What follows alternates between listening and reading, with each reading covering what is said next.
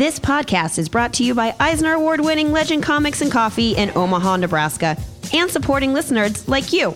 Go to twoheadednerd.com and click donate, or visit patreon.com backslash twoheadednerd to become a supporter today. Hacha! Our story this week picks up where we left off last week. Broadcasting from the Ziggurat in Omaha, deep below the metro area, it is our pleasure to welcome you to episode 487 of the Two Headed Nerd Comic Book Podcast, another meaningless episode with guest artists and guest writers. My name is Matt Baum. so many fill-ins. And I'm the internet's Joe Patrick. Millions of years ago, Matt and I were bonded by a million-year-old curse, making that curse impossibly old, and our timeline more ridiculous than the Star Wars mythos. But that's beside the point. Now we read comics and yell about it on the internets.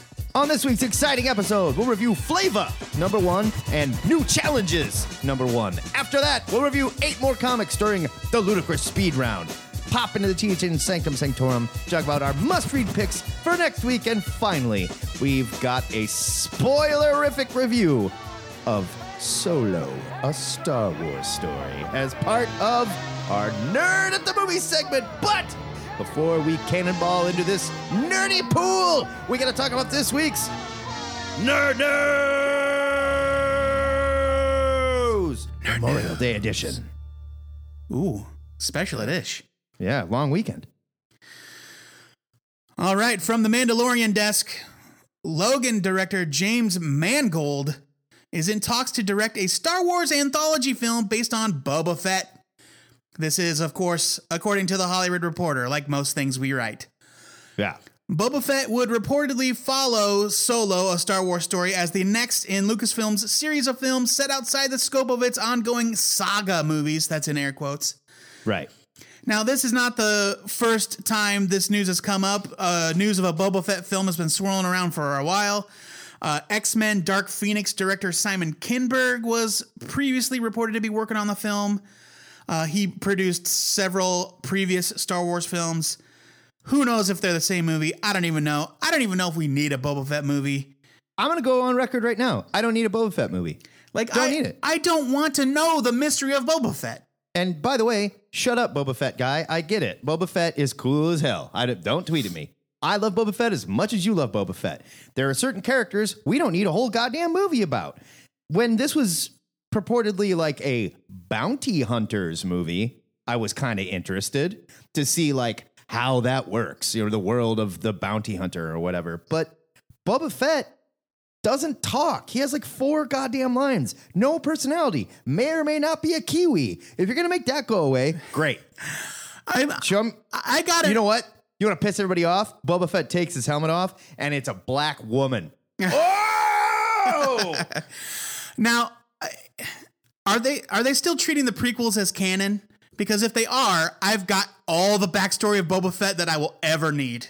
well, we will get into that with our spoilerific review of Solo, and that's something we need to talk about. We're just gonna have to work our way through it. This is barely gonna be a, a review of the movie for me, by the way. This is gonna be me wrapping my head about what in the fuck does yeah, this mean? I have a lot more knowledge about what happened than you, so we'll work it out. We'll work it out together. Okay. Um, no, so- I don't need a Boba Fett movie. Boba Fett. I, I mean, you can't pull off the Clint Eastwood spaghetti western, you know, tall dark stranger that barely talks when he wears a fucking helmet the whole time, and he may or may not be a Kiwi. You gotta, you know, Matt, clear that up. Like him being a Kiwi has nothing to do with it. By I the say Kiwi because he's a clone. there are no. Okay, k- listen, you're being super racist. By the way, He's a clone of his dad. that doesn't mean that's And not what. so are all the fucking stormtroopers. that's not what Kiwi means, Matt. They're all Kiwis. They're from New Zealand. They're not from New Zealand. They're from space. There are no Sure. Kiwis in space. The actor is from New Zealand. I Who's understand. being the racist now? You No. are. There's no Kiwis in space. You heard it here. Look, Matt. Disgusting. That's Disgusting. just a fact. New Zealand is a, Disgusting. New Zealand is on Earth. That's just a fact. I'm sorry. Can we agree that we don't need a Boba Fett movie? Yes. We don't need it. Can we agree that you're super racist? You're the racist. From our Spidey villain desk, big news. Jake Gyllenhaal is finally getting that Marvel role he always wanted, sorta, kinda, over in the Spider Man movies as Mysterio. Gyllenhaal's in talks to play the aquarium head for Marvel Studios' Spider Man Homecoming sequel, Spider Man Still Home. Spider Man creates Stan Lee and Spider Man Di- prom. Spider Man creators Stan Lee and Steve Ditko introduced Mysterio in the comics back in 1964. Mysterio was a special effects expert named Quentin Beck who used his talents to create elaborate illusions to commit crimes and to fight Spider Man. Another one of those Spidey villains that spends way more money on their gimmick than they probably ever made as a criminal. Well, I You know think what I mean? Mysterio was really more out for respect because he was disgraced. I guess, just like Gob from Arrested Development. yeah, Jill- a trick is something a whore does for money, Matt, Gyllenhaal was at or one candy. time. Gyllenhaal was at one time in consideration to replace Tobey Maguire for Sony Pictures Spider-Man 2 in 2002. Due to Maguire's back injury, Maguire was ultimately able to continue in the role, cutting short Gyllenhaal's chance for that role at the time. Now, there is a legend here that the back thing, total bullshit. Never happened. Back No. injury, not at all. Maguire showed up for the shooting, fat as fuck, out of shape. I'm just saying, like, I don't think Gyllenhaal was fat as fuck 16 years ago. No, not Gyllenhaal. Tobey Maguire showed up out of shape, and the studio threatened to Oh, replace him I see. with Jake Gyllenhaal because he was out of shape. I got confused. I'm sorry. I apologize. yes. Good Lord, man. I thought you were accusing Jake Gyllenhaal of being a fatty. I'm sorry. no, they were like, oh, well, you know, everyone's upset that you didn't do your training regimen, and Jake's right here, and he's an up and coming star, and we would love to have him. Seriously, that's the legend. I love it. Now, him as Mysterio, I love it. I, do think too. it's a great Li- pick. I don't like Gyllenhaal. Fine, I like him. He- He'll be fine as Mysterio. I'm just so glad that they're doing Mysterio. yeah, now is certainly the time. I'm so happy that these new movies are addressing the classic Spider-Man villains. Like, don't Yeah. Don't like. I know the first the first round did Green Goblin, and then they redid Green Goblin again with uh, Andrew Garfield. But like, don't jump straight to Venom. Just give me the classics. There are so many great Spider-Man villains. I want a Kraven the Hunter. Uh, Chase Magnett, our friend, posted. I think it was him. He posted on Twitter. Uh, there's that scene. In, there's that scene in the new Mission Impossible trailer where he is like getting himself psyched up to fight Tom Cruise in the bathroom. Have you seen it? Oh, yeah. Where he's yeah. like flicking his nose and he's like punching the air and stuff. And Chase said, uh, "Dear Sony, uh, if you are getting ready to cast Kraven the Hunter, may I suggest something?" and I would love it. Henry Cavill with like the weird mustache as uh, Hen- uh as uh, Kraven the Hunter. Kraven would be tough. He'd be a tough one to pull off. Because Uh, I- especially after you go like to Mysterio, how are you gonna go back to Kraven the Hunter? Well, know? if they did it as like like I like what they did in the Ultimate Universe, where they made him like he was like a crocodile crocodile hunter kind of guy, yeah, like, like, a TV reality celebrity, style. Yeah, yeah, who just kind of gone crazy and started hunting man. so I don't know. Anyway, that's beside the point. Thumbs up for Mysterio. Thumbs up for Gyllenhaal. definitely. I think we're on the right track. And finally, it's a comic book story for a change. An all new West Coast Avengers ongoing title is coming this fall from Hawkeye writer Kelly Thompson and Iron Man artist Stefano Caselli. That's a great creative team. that is a fantastic creative team and big time work for Kelly Thompson. Proud. Absolutely, awesome. yeah. Uh, this comes 24 years after the cancellation of the previous Avengers West Coast. The new lineup will be comprised of both Hawkeyes, Clint Barton and Kate Bishop, Gwenpool, Yuck! What? Quen- no! Quentin Quire, America Chavez, Ah! and a recently introduced character named Fuse, aka Johnny, who uh, apparently was Kate's boyfriend from the most recent Hawkeye series. All right. Well, I hate this. That sucks. Nah, That's no, stupid. no. That is so stupid. What's so st- just because there's Gwenpool in it? No, not just because it's Gwenpool. You got a bunch of these like Quentin Quire as well. So we got two smart talking wacky jerks that won't be contained, and the Hawkeyes are going to have to deal with them in this hilarious romp through the Avengers. No, no. You call this book anything else. Don't call it Avengers West Coast. Bullshit. I loved West Coast Avengers. Hey man, sorry. Come on. It's a lighthearted take on the West Coast Avengers. There ain't nothing wrong with it. Bullshit. Give me Wonder Man leading a team or some shit. You know, like come on. There's plenty of other Avengers to touch on. I don't need Gwenpool and Quentin Quire here. I'm fine. I like uh, America Chavez. She'd be a great addition. You know, but give me a real Avengers West Coast team. This is going to be like a comedy book. It sucks. I'm into it. I'm totally into it. Uh, here's Whatever. A, here's a little something else for you to fuel your rage. Uh, this all new West Coast Avengers team will be funded and housed thanks to a deal to star in a reality show, taking a page from the Civil War era New Warriors. Ah, how do you want this? Remember what happened to your new Warriors and how dumb that shit yeah, was? look, man, I'm older now. I look at things differently. Not like You look at things. So you're telling me penance? What you got out of that? no, no, no, Boy, no, that no, no. was Hey, awesome. look. When that, Speedball put that on the was spiked Mark, underwear. the reality show that was one thing all the stuff that happened to the new warriors after the reality show that was mark millar's fault and paul jenkins's fault I get it. I don't care about this. Look- this is dumb. We've already done this. I don't need a comedy, smart talking mutant meets smart talking crazy Gwenpool book. Fuck you. Call it something else. This is dumb. uh, i have heard from a number of independent sources that the gwenpool book was actually quite delightful Great. The character's stupid. you don't know that she's stupid you haven't read her you haven't I- read the gwenpool book and don't lie and tell me that you have we reviewed some Gwenpool books. Now, admittedly, I read maybe one issue and went, "This is not for me," and I don't care. And thank you for trying to bring Harley Quinn to the Marvel universe, but I don't need it in the DC universe, even. there's room on the stands for lots of different tones and i think that this could be a fun comic Totally agree. Don't call it West Coast Avengers. Call it anything else. I'll check it out. I'll give it a chance. Hey, listen. We've we had the same debate raging online last week over that Thundercats reboot, and you Yeah. defended it. That's because it's the fucking Thundercats. Dude, who cares? It's the goddamn Yes, Thundercats. but this is the same principle. Nobody's going to come like- over to your house and burn your collection of West Coast not like Avengers comics. There is a rich well of Thundercats storytelling that uh, to draw from. This is the West Coast Avengers. hey, come the on. West Coast Avengers comic in the 80s and 90s is also not that great. No, it was awesome. Nobody's going to come over to your house and burn your collection. So Wrong. You've just they're ruining my West Coast Avengers childhood. This is bullshit. It's un-American, and it makes me sick. and on Memorial Day even. Uh, ah, how dare they? so there is your nerd news and analysis for this week. Be sure to head over to the THN forums. Let us know what parts of your childhood have been ruined recently and anything you think about these stories, and of course, everything we missed. You can find them by heading to the twoheadednerd.com and clicking on the forums button.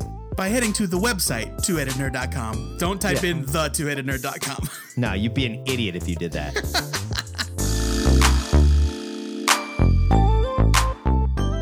it's review time in the ziggurat, which means it's time to throw a couple of comics on the barbecue and sear them to perfection. Damn. Matt, what's your main review this week? Well, my review actually came out last week, but it bears talking about because it was interesting. I am reviewing New Challengers number one of six, which I did not realize was a miniseries, but it is. Neither did I. It's from DC, written by Scott Snyder and Aaron Gillespie, with art by Andy Kubert. 32 pages for $3.99. Here is your solicit from the pages of. Challengers Mountain has returned to the DC universe and chosen a new team of exploders. Five misfit strangers are given a second chance at life, but only if they obey the orders of the mysterious professor and execute deadly missions in the most unexplored corners of the multiverse. And if the new challengers of the unknown fail, it'll be more than just their own lives that hang in their balance. It's their butts. The challengers are back. But this isn't Jack Kirby's wannabe Fantastic Four of yesterday. This time, the challengers feel a little more like the cast of Lost, as five strangers that are literally cheat death and awaken at Challenger Mountain, where they will be the newest team to carry out missions dictated by the mysterious professor until such time as they die again. And there's a whole collection of dead challengers that are sort of frozen in time there. No, they were holograms, they said. Holograms? Oh, Yeah, okay. it was like a Hall of Heroes kind of thing. Oh, okay. So, like I said, not quite the Jack Kirby Fantastic Four knockoff we remember. Challengers And of the Unknown predates Fantastic Four. Thank you very much. Well, I know, but I mean, this Let's be honest with ourselves. It was Kirby warming up to do the FF. Yeah, but I'm saying it's not a knockoff. And certainly better than Dan DiDio's version that saw the challengers on a reality fucking TV show. Another default there. This version Oh of man, the I blocked that out. Yeah, this version of the challengers feels dark, real dark. Dark Nights metal dark, and also Dark Nights metal fucking crazy. Snyder and Gillespie introduce us to the new challengers as the strangers dropped into their new situation in a story that reminded me sort of like the horror series Cube. They have no clue what's going on, no idea why they're there. The last thing they all remember is basically death. The new take on the challenge. and they all have is- like a specialty, kind of. Yes. The new take on the challengers is fine, if not a little creepy, but definitely veers away from the science heroes of yesterday. Snyder and Gillespie spend most of the issue introducing us to Trina Alvarez, an unlicensed doctor and herbalist in Gotham, before she met her untimely demise. We don't have much time to meet the rest of the team, but there's definitely a strong guy, a criminal, a action hero. They're all represented. Kubert teams up with Klaus Janson and Art for an issue that Kubert fans will dig and others will cock their head at like a confused dog. I, I Because want it's to go ahead. very, very Andy Kubert here. Well, it's I- Kubert I- going full Kubert. I love Andy Kubert. I think he's a uh, super talented artist. I Yes. don't like him paired with Klaus Janson. It's like Klaus Janson puts Kubert through a magnifying glass and fine tunes him to a laser of his powers. you know what I mean? So uh, Klaus Janson, Klaus Janson is the sort of inker that kind of overpowers his penciler. Yes. He's got a very kind of scratchy style. Um, and I think Andy Kubert works best when he's paired with an artist that makes his lines very clean and sleek. I don't disagree, but I do still like him working with Klaus Janson. Like I thought this book looked really cool. It was weird, but it looked really cool. Yeah. I dug the new take on the challengers and the look, and I look forward to seeing where the miniseries goes. But it is going to be hard to set up characters to root for in six issues, especially if nobody is safe and they're killing them left and right. I'm giving this a buy it because I want to see where it goes, and I think it's kind of a bold choice to do it this way. This isn't another like group of adventurers brought together to something. No, they're strangers. They have no idea what's going on. They are completely expendable, and they're basically on the most dangerous game show in the world. Uh, yeah, I liked it too. I, I thought the story, um, you don't understand everything that's going on when you're dropped into it, which is fine because the characters are in the same boat. Um, but if you're familiar with the challengers of the unknown concept, there's a lot of extra stuff you can glean from it. Like, uh, the the the ringleader, the guy that gathers them, he calls himself Prof. Prof is one of the original challengers of the unknown. Uh, I don't know if they're going to address that in the book. I would assume so. Um, and the, the idea that the, the challengers in the known catchphrase is that they're living on borrowed time, uh, which they bring up in the book, which I thought was good. Um, the original challengers, they are all people that were specialized in their fields that uh, died or got to the to the brink of death, uh, and then decided, you know, unlike this book, there was no like cosmic like blinking out of existence and then popping back up in Challengers Mountain. They like decided, you know, to use what time they had left to discover the wonders of the universe.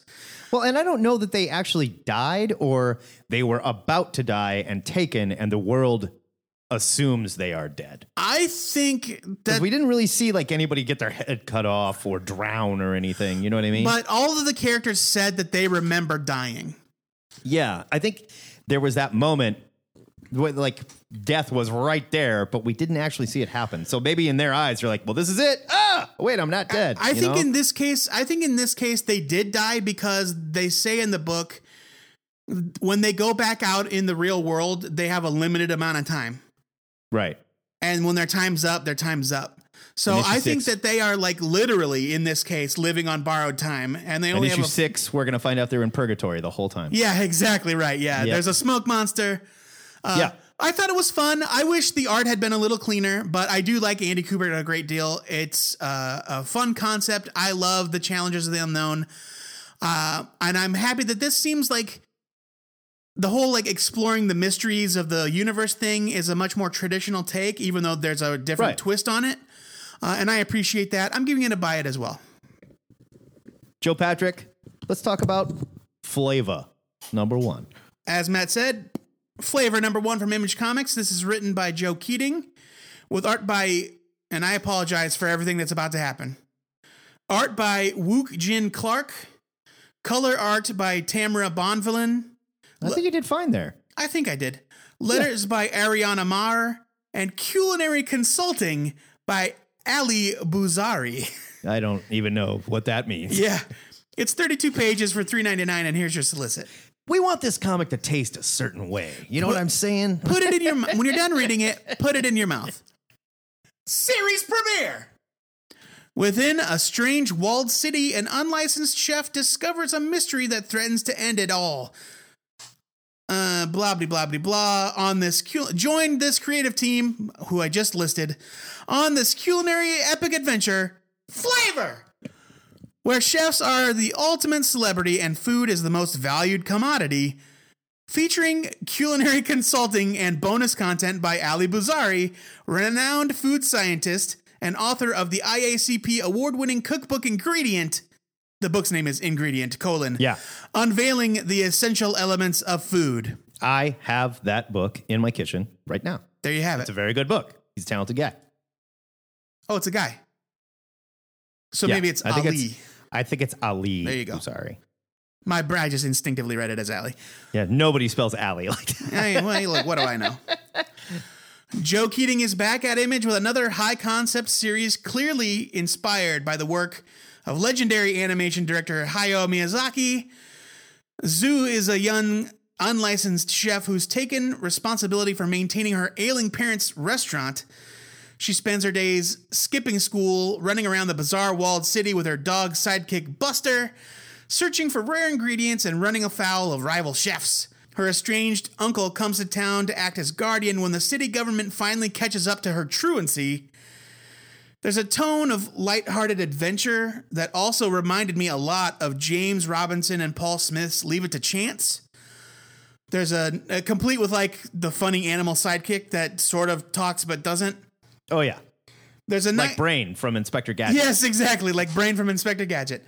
Uh, there's a nice twist at the end that shows that this is more than just a series about cooking and family drama.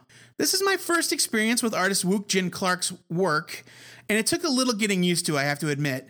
His layouts and backgrounds are beautiful. Every panel is full of detail, and his city is full of life.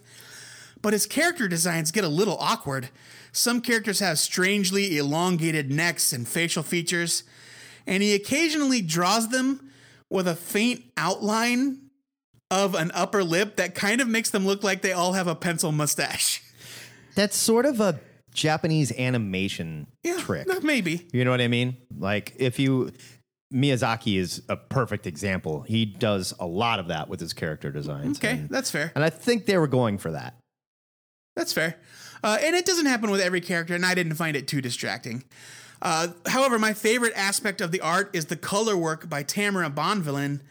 Not only does she wash every page with beautiful earth tones, but the backgrounds are textured, like they're painted on canvas. And it makes the foreground pop. And so every page looks like a painted animation cell. It was beautiful. Yeah. I saw someone ask on Twitter what the deal was with all of the cooking and food themed comics lately. And it's a good question. Uh, it's one thing if your comic book springs from the mind of Anthony Bourdain, but it seems like kind of an odd theme for a fantasy adventure series like this one.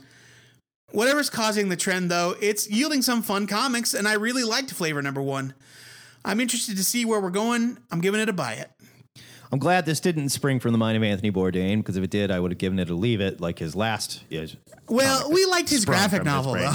Yeah, but he wrote that with somebody else that obviously helped him a lot. Yeah. no, this was awesome and uh, weird and fun and the food thing. It seems like I keep going back to Miyazaki because that's what they were going for here. Food is a big part of all of Miyazaki's stories, and maybe it's just due to the fact that a lot of the characters are poor and hungry, but there's always a very important food element to every story. Strangely enough, this is Joe Keatinge dialing it down a little bit compared to what we've seen from him. It's not that weird compared to some of You're the right. shit we've It's read. kind of a his. You know I mean? straightforward, kind of a straightforward fantasy. Yeah, and he's sort of letting the art do the heavy lifting of the weirdness and the fun here, and I thought it worked great. I'm giving it a buy it. So that is a double buy it for new challengers and a double buy it for flavor. We're going to post our written reviews over twoheadednerd.com so you nerds can tell us what you thought of these comics and just how overcooked they got. Because Joe Patrick won't eat anything unless it's well done. It's true. Sadly.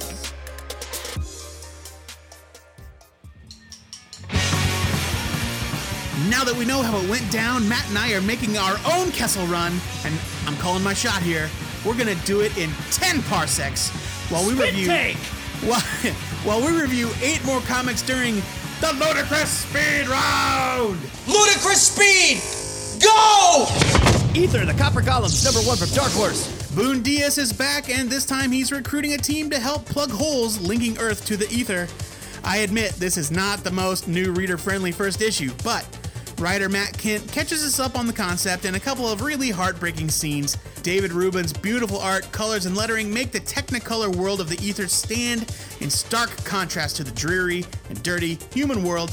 If you haven't read Ether, I highly recommend it. Buy it. Dark Souls, number one from Titan. If you're a fan of the video game franchise made for people that love to hurt, then you'll love the comic version that revels in the mind numbing mythology of the game you hate to love. But fuck, this was good art. You should have seen this. Anton Kokarev, I guess, Yeah. paints this book in the spirit of your favorite Dio record covers. I could care less about the story, and I don't give a shit what anyone says. The Dark Souls games are an exercise for people that hate themselves and want to play games that punish them. I'm giving this a skim it because the art was truly awesome. X Men Wedding Special, number one from Marvel. Guess the what? wedding special that no one asked for. Guess what doesn't happen in this issue? a wedding? A wedding. Oh, fuck this. If you ah. if you have an extra five bucks to throw around, buy something else. The X Men Wedding Special is a blatant attempt to fill another slot on the stands with three bad to mediocre stories that could have been told in the regular X titles. Chris Claremont's story is almost painful to read, and not because it dredges up bad memories. The other two stories are completely forgettable accounts of Colossus and Kitty's bachelor and bachelorette parties. You're telling me Nightcrawler is the one that wants a night of debauchery in Las Vegas and chooses the one casino run by actual demons? Give me a fucking break. Is his dad the pit boss? No, God, I it hate spins. this. It's the Doctor Strange damnation thing. There's the Mephisto casino. Anyway, leave it. Delta 13, number one from IDW. 30 Days of Night Rider and ex Grey Matter bassist Steve Niles takes his favorite genre, you guessed it, horror, into outer space with the badass art of Nat Jones, whose pencil work looks the least like Ben Templesmith's, the artist that all artists that work with Niles are required to impersonate. There's a familiar Ridley Scott future feel to this, and the dark muted colors, highlighted by glowing computer screens, really brought it home. This was a bit of a slow burn, but I dig that, and I think it's going someplace creepy, and I love creepy sci-fi. I'm giving this a buy it. I took one Love look at the cover. I took one look at the cover and said, nope. Don't be a baby. Teenage Mutant Ninja Turtles, Urban Legends, number one from IDW. There's something a little more your speed. Yeah, right. This title reprints the black and white TMNT series published by Image in the late 90s. Writer Gary Carlson and artist Frank Fosco put the TMNT through the ringer in the 23 issues they produced, starting right from the jump. Faces getting blown off, turning into cyborgs, body parts chopped off. These guys have it rough. Sound like a bunch of crybabies to me. It's no wonder this volume is not recognized in the official Turtles canon. The dialogue is pretty groan worthy. here's an example Raphael threatens to carve his name into the sexy female ninja's bare butt.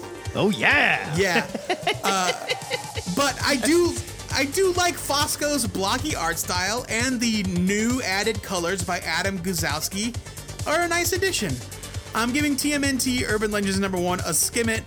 Leave it for me. This book was not good. And back in the day, this was like, you asked for it. You want the raw, mean turtles back? Here they are. But they're way too raw and stupid mean. It was a fun little throwback. I like the art. Lumberjanes number 50 from Boom. 50 issues in, and Lumberjanes is still an adorable examination of young girlfriends, friendship, and friendiness. Lumberjanes is twee. It's adorable and the kind of comic that should anger my gingivitis, but I can't resist how well it's written. Imagine Stand By Me with an all female cast written by Wes Anderson, and you'll get it. Lumberjanes is more than just adorable fangirl service. It's really well written and drawn too. This is just fun. I'm giving it a buy it. What other things? What other things anger your gingivitis? twee things really bug my gums. Invincible Iron Man, like the Moldy Peaches, that fucking band. Oh, they make my gums bleed. Invincible Iron Man, number 600 from Marvel. BM Bendis' final Marvel comic is finally here, restoring Tony Stark and more to his rightful status. Bendis brings an army of his favorite artists with him to wrap up most of the loose threads and sets up potential new ones.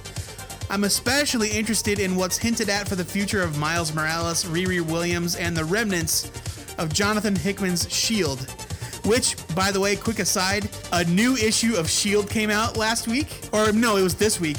And I read it after uh, four, 15 years? four or five years off the stands. And I'm telling you what, I could not even wrap my brain around it. No, we couldn't wrap our brains around it when it was coming out monthly. I know. This is a fun issue and a great send off for a writer that, like it or not, added a lot to the Marvel Universe over the past 18 years. Uh, however, I will never understand why Bendis has such a hard on for the Hood. That character sucks. Oh, I like the hood. Yeah, but he's not like he's a thug. The idea that the idea that he's like this like he had the Infinity Gauntlet one time, Matt. That is bullshit. Iron Man 600 though gets a buy it. Black Panther number 1 from Marvel. Anyone that criticized Ta-Nehisi Coates' first Panther run for being too wordy obviously got to the writer because this issue hits the ground fighting. T'Challa is in space, a captor of the iron fisted space Wakandans, and doesn't remember who he is. Daniel Acunas illustrates 32 pages of pure ass kicking space action in this fantastic Black Panther relaunch. Coates Black Panther just kicked into high gear, and I love it. I'm giving it a buy it. I will say, making this a number one issue is going to confuse a lot of people if you weren't reading the previous run. But This did not need to be a relaunch. But they do address it in the back. Like Yes. Ta- Ta-Nehisi Coates, or the editor, I guess it was, says, "Hey, look, I know you, you guys probably don't understand what's going on, but that's okay. We promise Yeah, we'll get there. That's by design." they're going to Um, reveal some things. We are also as confused as T'Challa. Yes, and you know what? Uh, I read it, and then I went back and read part of it again, and I think that he's in the future. could be. yeah. Anyway, the, uh, yeah, I liked it. I loved it. Daniel Acuna is amazing. Yeah, so good. That is your ludicrous speed round, and bang! Is the sound of Booster Gold making sure a tragic event in history occurs the way it should, as seen in the pages of last week's Batman number 47. This onomatopoeia was submitted by Guillermo Rodriguez. Sorry if I mispronounced that, buddy. I think it's Guillermo. You think it's Guillermo? I think it's Guillermo. Okay, well, he can correct me. He's a regular fixture on the THN Or Facebook fan page. Or it's Gillaherm. Gwil. Look, we're sorry. Yeah.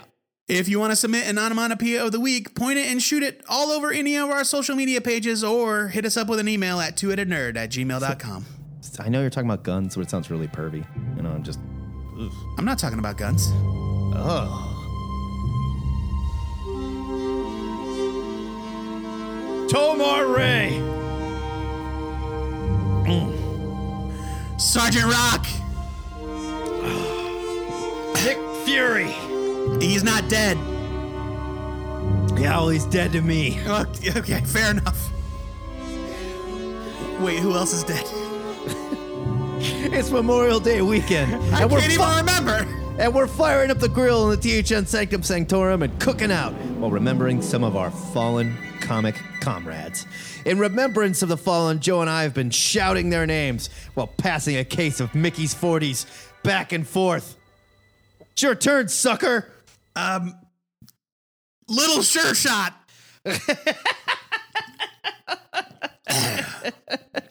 Okay, I just spilled malt liquor all over my shirt. While I clean myself up, why don't you tell us about your pick for next week, Joe Patrick? Little fucking sure shot. Look, that was a deep pull, man.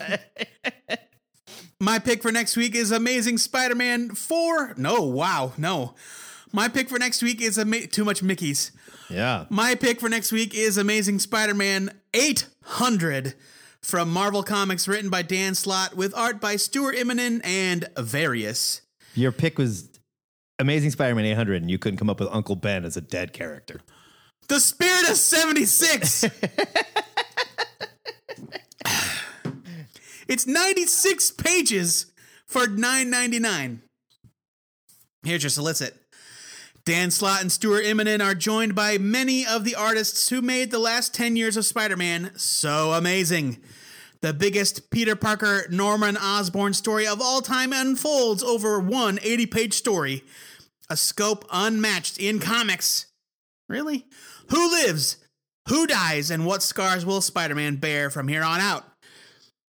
I finally, finally, finally finished catching up on Amazing Spider Man the other day. It was really good. It has been a roller coaster ride, let me tell you. oh you. yeah. Oh yeah. Uh, Norman Osborn is possessed by the Carnage symbiote. It's very scary. and uh, yeah, I don't know what's going to happen, but I am super excited to find out. Matt, you're up. My pick for next week is Blackwood, number one of four from Dark Horse. It's written by Evan Dorkin with art by Veronica Fish. 32 pages for $3.99. And here is your solicit. From the multi Eisner Award winning creator of Beasts of Burden and the artist of Archie and Slam comes the supernatural fantasy about a magical murder in a sorcery school. When four teenagers with haunted pasts enroll in Blackwood College, a school that trains students in the occult, their desire to enhance their supernatural abilities and bond with others is hampered by an undead dean's curse. Ghosts in their dorm, a mischievous two headed mummy chimp, we can get down on that, and a plague of mutant insects, and this discovery of an ancient evil that forces our heroes to undergo a crash course in the occult for the sake of the world. Super creepy Harry Potter, basically. Yeah, sounds awesome. Written by Evan Dorkin and Veronica Fish is a fucking awesome artist. I think this is gonna be great. I can't believe they didn't use milk and cheese to advertise his credentials.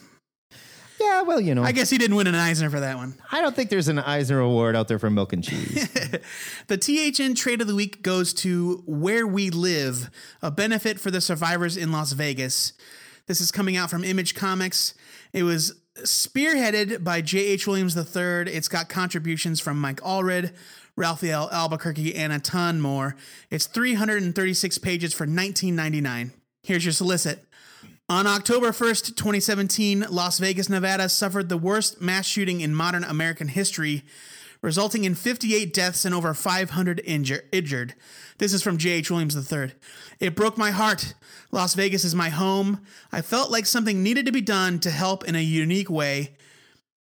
This quote unquote unique way was the genesis of Where We Live anthology, a riveting collection of both fictional stories and actual eyewitness accounts told by an all-star lineup of talent of top talent working in the comics today. All the creators have graciously volunteered their time and talent to help bring some sense to this senseless act and in the process raise money for the survivors and their families.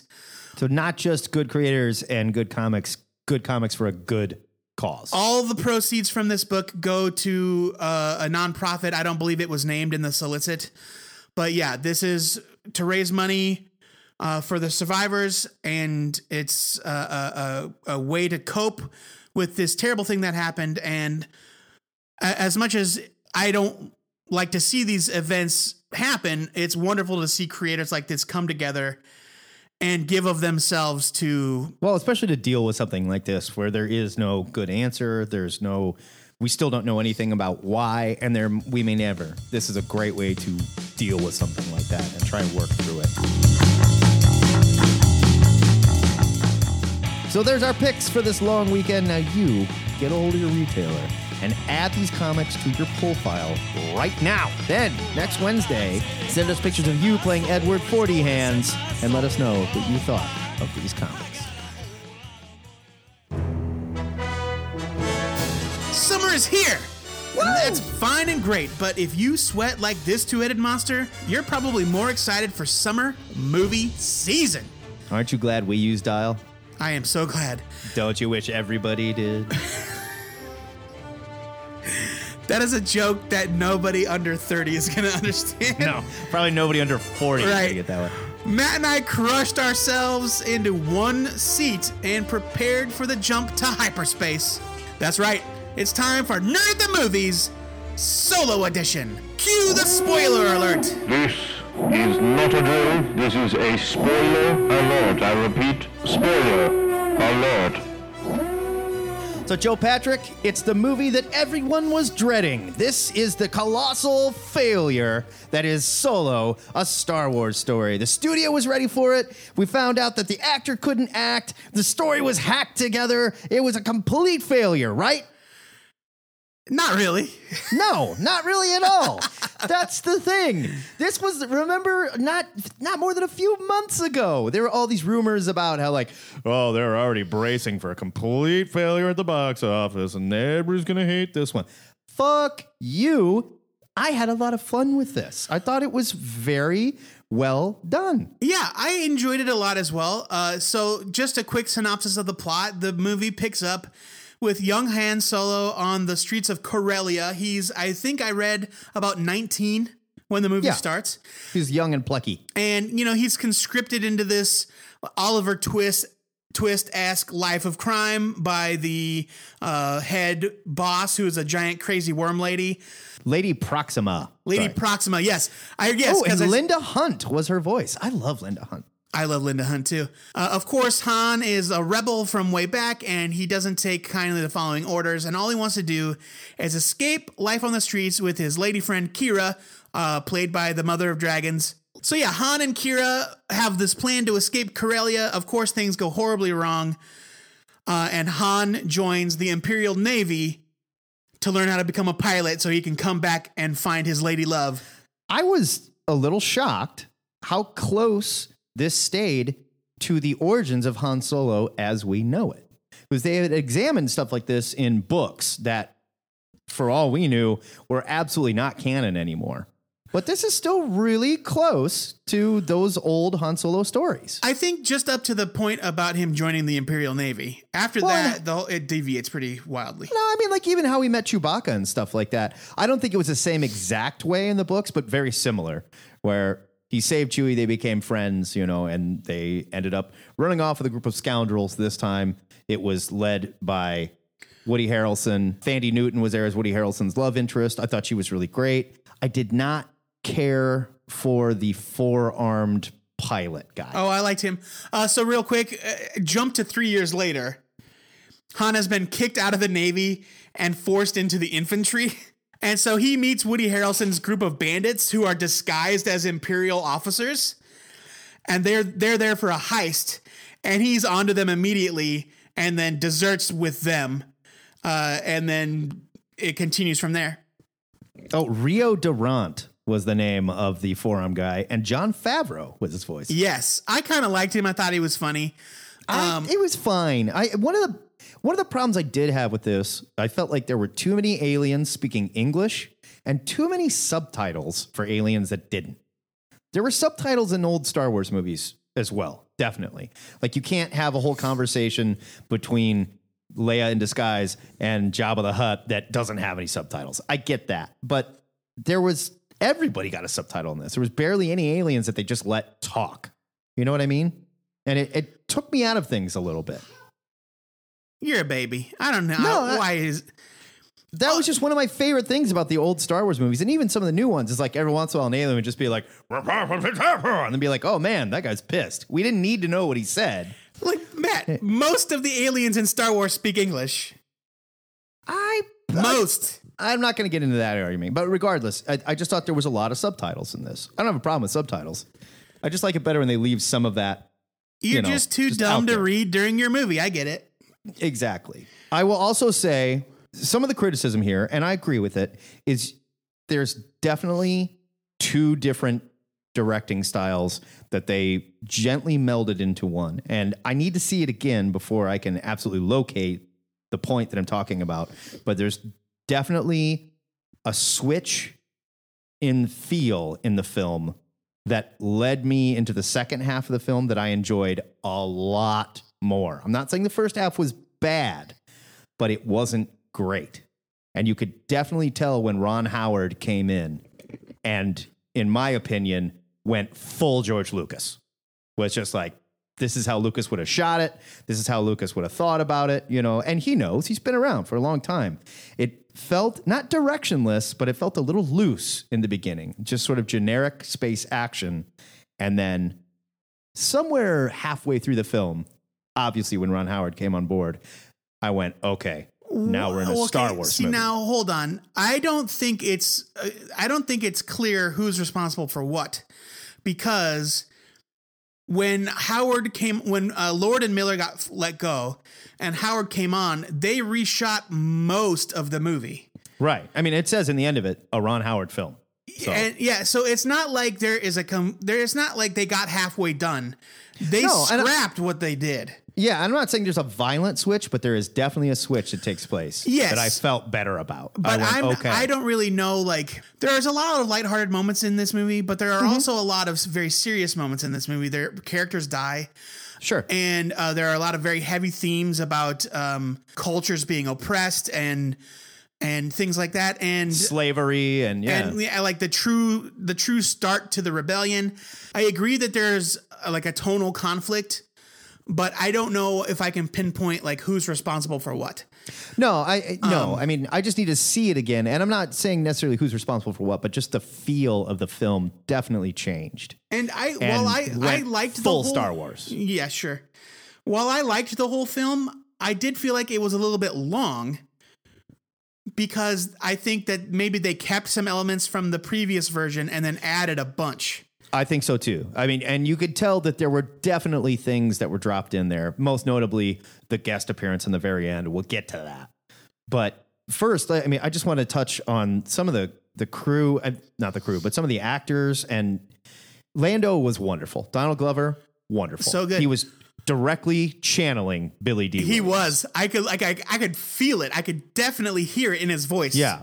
And his relationship with L337, the robot, the female robot, Yeah. was just heartbreaking. It was so great. It was a love story. I every- think they were having sex. No, they weren't. They weren't because are they talk about that in the movie. Because she uh L three L three has this heart to heart with Kira on the Millennium Falcon. yeah. And it she's was like, a "Hey, look." wonderful scene. And she's like, "Hey, girl, I get it. I think Lando's in love with me, but I am not interested." No, she doesn't say I think. She says Lando's in love with me. yeah, but but I am not interested. Well, and they they took a whole nother direction with the droids in this movie too, with the L three three seven character, and like she was just absolutely uh, uh, you know upset about the way that droids are treated and Yeah. how they're not respected She and how they a- make them wear restraining bolts like it's droid slavery and we She never is really a droids rights activist. yeah, like every droid, every time we've basically seen a droid in this, they've either been kicked around or told, we don't serve your kind here. You know, like slaves have it bad, but droids, man, they, they're like the Native Americans of the Star Wars story. you know? L L three seemed like the first droid in Star Wars that truly seemed like she was alive. Completely She was self-aware. more than just Yeah. a droid. Like K2SO from Rogue One is great and he's funny, but he still Mm-hmm. followed orders. Right. And Like C3PO, it was Yeah, like, like, they have personality. They have personality, but, but they followed orders. like I like I would not have been surprised if L three had just like not followed anybody's orders. Yeah. You know, if she had done her own thing, like I, she felt like a truly living, breathing character. And I think she her motivation was I really like Lando and we work together. Like we are more than just like employee employer. We're friends and he's in love with me. Yeah, You know? and and and at the time that sounded like nonsense. Like that she's just, you know, but then later on there's a scene when she where di- she's dying. where she's dying, and he goes out to get her, Oh my god. and then she finally dies on the Falcon, and Yeah, he's he like, like, holding her head and he's like, It's okay, baby. It's okay, baby. inconsolable. Like, oh like I. so at that, at that point, I was like, oh shit, she was right. He does love her. Yeah. And th- there was aspects of this that really surprised me. A lot of people are like, "We don't need a Han Solo film. What are they going to do? Everybody knows he's not going to die." Of course, I get that. But they did they made some choices in this film that really did open some aspects of the Star Wars universe that we have never seen. And they did a great job adding stakes for characters that we didn't know. Yes. Like so Definitely. for like for every argument about like Han and Chewie and Lando, pfft, they're gonna be fine. What's the drama? There are plenty of other characters in this movie that we have never heard of before, and I thought that the movie did a great job like elevating the stakes for those characters. Right. And uh, the examination of Han and Chewie and Lando's relationship, it's way rockier than we thought it was. We figure, oh, they're the buddies start. from. Well, even later on, I mean, Lando packs up and fucking leaves him there and takes off with the ship. Yes, I you know, but I mean, this is in the first movie. Yeah, it's a little bit tenuous at the start. Yeah. No, but like now when we go back to Empire and we see Han meeting Lando and asking for help, and they're like, You know this guy, right? And he's like, Yeah, we're uh, old friends. Han legitimately doesn't know what's going to happen when they meet each other because they have a very rocky relationship. And depending on where they're at, Lando might be like, Right the fuck on, look who's here. Or, Oh, guess who's here? Like, you don't know. And I really like that. They are. They're frenemies at best. Oh sure, I, you said you said Chewie at the beginning, which is why I was confused. Well, I meant all three of them. Yeah, Like, yeah, yeah. Their relationship. Um, but yeah, I like I can't say enough good things about Donald Glover as Lando.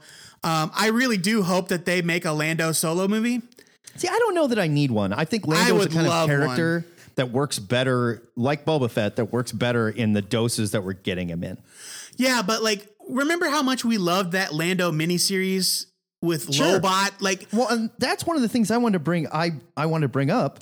I really wish we would have met Lobot here. I would have liked to have seen a little bit more. I would have. I, I love that Marvel miniseries so much when we got that buddy story of Lando and Lobot, and I would have liked to have seen that here. I really like L three three seven, but had that been Lobot in that role, I would have been fine with it. well, we don't know when Lando met Lobot though. That's yeah, I, that's true. It's true. Um, I thought Paul Bettany did an amazing job as the main villain. He's so He was great. off-puttingly charming Yeah, and menacing at the same time. Uh, Dryden Voss is the character's name, and I'm not sure if he's popped up in books or what, but I don't know. I think he may be a wholly new character. And Uh, I love that Paul Bettany basically showed up and said, I'm in this movie. You're putting me in this movie. he fought for the role. And they were like, we don't really, like, we have a bad guy. He's like, it's me. I'll be the bad guy. I don't care. I want to be in a Star Wars movie and I'm in it. uh, he plays he plays one of the top lieutenants in a uh, criminal syndicate called the Crimson Dawn. Should we just get to it? I think we've said Yeah. enough about. Yeah, uh, let's the get into it. Crimson Dawn is I don't know if they're led by, but he's definitely got a presence by the one and only Darth Maul. now, here's the thing it's not It's Darth, Maul. it's just Maul. He is listed as Maul, which Oh well, insinuates because he's he's not a Sith Lord anymore. He well, lost he's his still got force job. powers. He, he probably does, but he got cut Well, in half and He summons fell- the lightsaber to him with his mind. Right. So yes, we he does. assu- he- we assumed he was dead. Right. He's no longer the apprentice. Somebody else, Darth Vader, became the next, you know, major Sith Lord apprentice. Right, and there can So- only be two, right? So Right. So Darth Maul, one, didn't die. Two, in the 20 years since he didn't die, is now either running or a part of this very, very scary criminal empire.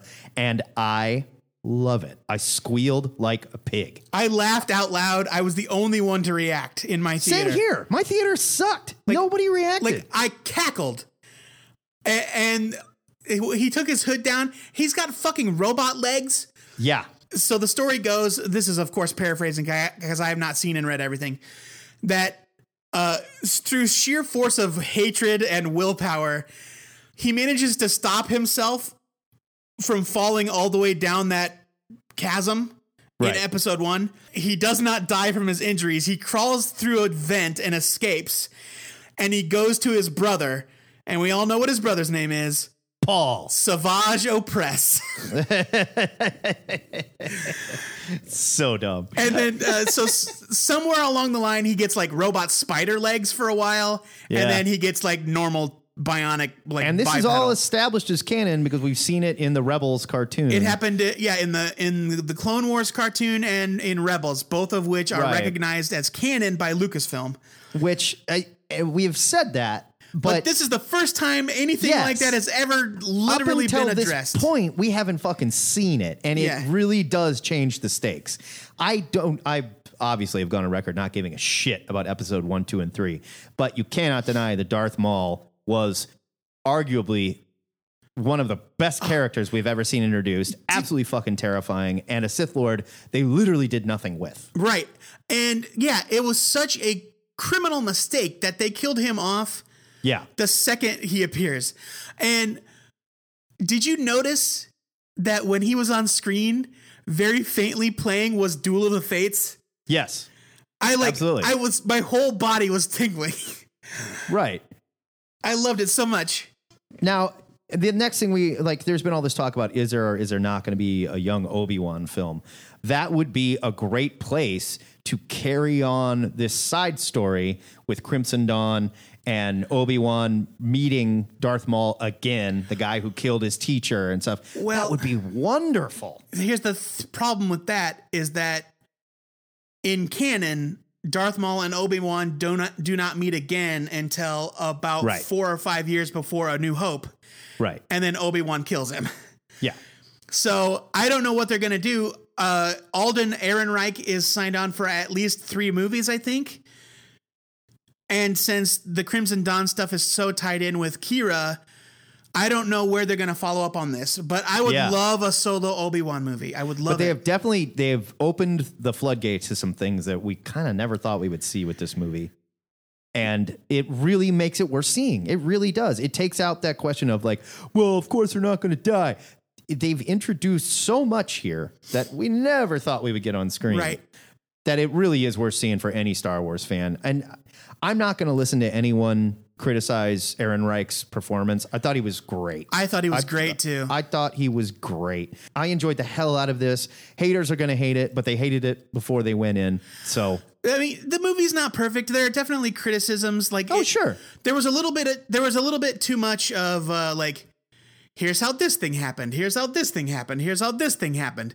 We didn't need to know all of Han Solo's most famous things in one movie. Sure. Like, here's how Chewbacca got his nickname. Here's how the Kessel Run happened. Here's where Yeah. those fuzzy. Here's where those little metal dice came from. Yeah, you gen- you you certainly could have just had him start calling him Chewie. Yeah, You- here's you don't where his like, "Well, I'm not blaster came. saying like, that the whole time. Like it was You know? so granular. Like here's where he got his iconic blaster. Like okay, we get it. Like Mm. I'm surprised they didn't show him buying his vest. Maybe in the next movie. I don't know. There were a lot of quality jokes about Lando's capes though. Yeah, there really was. so on our scale of see it is go to the theaters and see it. Watch it is wait for it to come to video and see it then, or leave it. or skip it. Yeah. Yeah. Uh, well, it's definitely see it. Yeah, it's a huge see it. Go to the theaters, see this. The effects are great. They they did a wonderful job explaining why the Millennium Falcon looks the way it looks, and you still get all the feels when you see the Millennium Falcon. This is a great movie, and I had a lot of fun with it. And now, in the grand scheme of things, I'm gonna have to see it again, but I would still say probably not. Probably number four in my top four of the new films so far. That's how I feel right now. I think Rogue One is better. I, Yeah. I think it's uh, I think it's a more compelling story I executed think a Rogue little One bit more is still tightly. my favorite of the new Star Wars movies. Um, but I did really like it, and I definitely recommend it for people. Like you said, the instinct was like it's not going to matter. It it matters. It definitely matters, and it's made for multiple viewings. Like the other Star Wars movies, this one is definitely made for multiple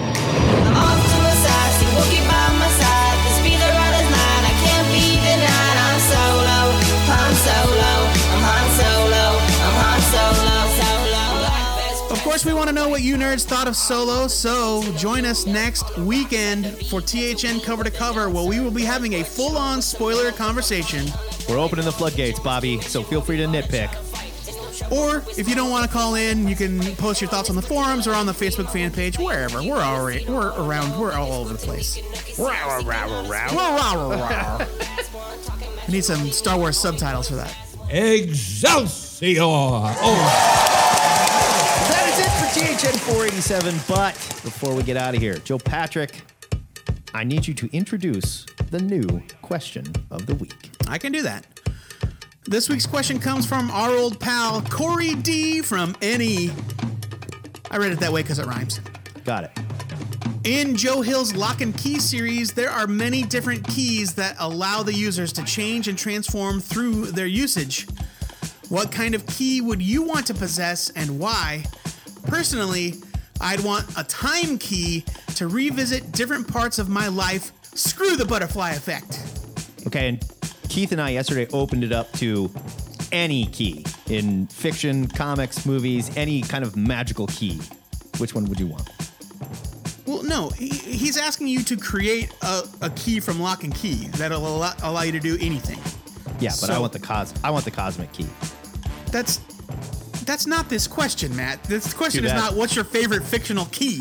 So what? Who cares? THN is a listener-supported podcast, and we want to thank everyone that shells out their hard-earned cash that they could be spending at their local comic book shop by supporting this show on PayPal and Patreon. That is a run-on sentence. Without you nerds, we cannot afford the locksmiths to come and let us into the ziggurat every time Joe Patrick forgets his keys in his other pants. Look, it happens. Before we go, our weekly shout out goes to Carl Smith, Stately Lord Fungus, James Kaplan, and all the other listeners that helped me raise money for the Make a Wish Foundation over the past couple weeks. It didn't just happen on Free Comic Book Day. Donations, people have still been donating to me, and I really appreciate it. Legend Comics and Coffee's fundraiser is still going strong. They've got an online donation page finally up, and I will link it in the show notes.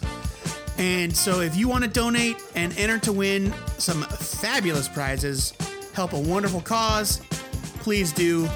Word to you, sweethearts. Until next time, true believers, remember to pre order your comics or your retailer might just pour his Legend Comics and coffee all over your crotch. This is the Two Headed Nerd signing off.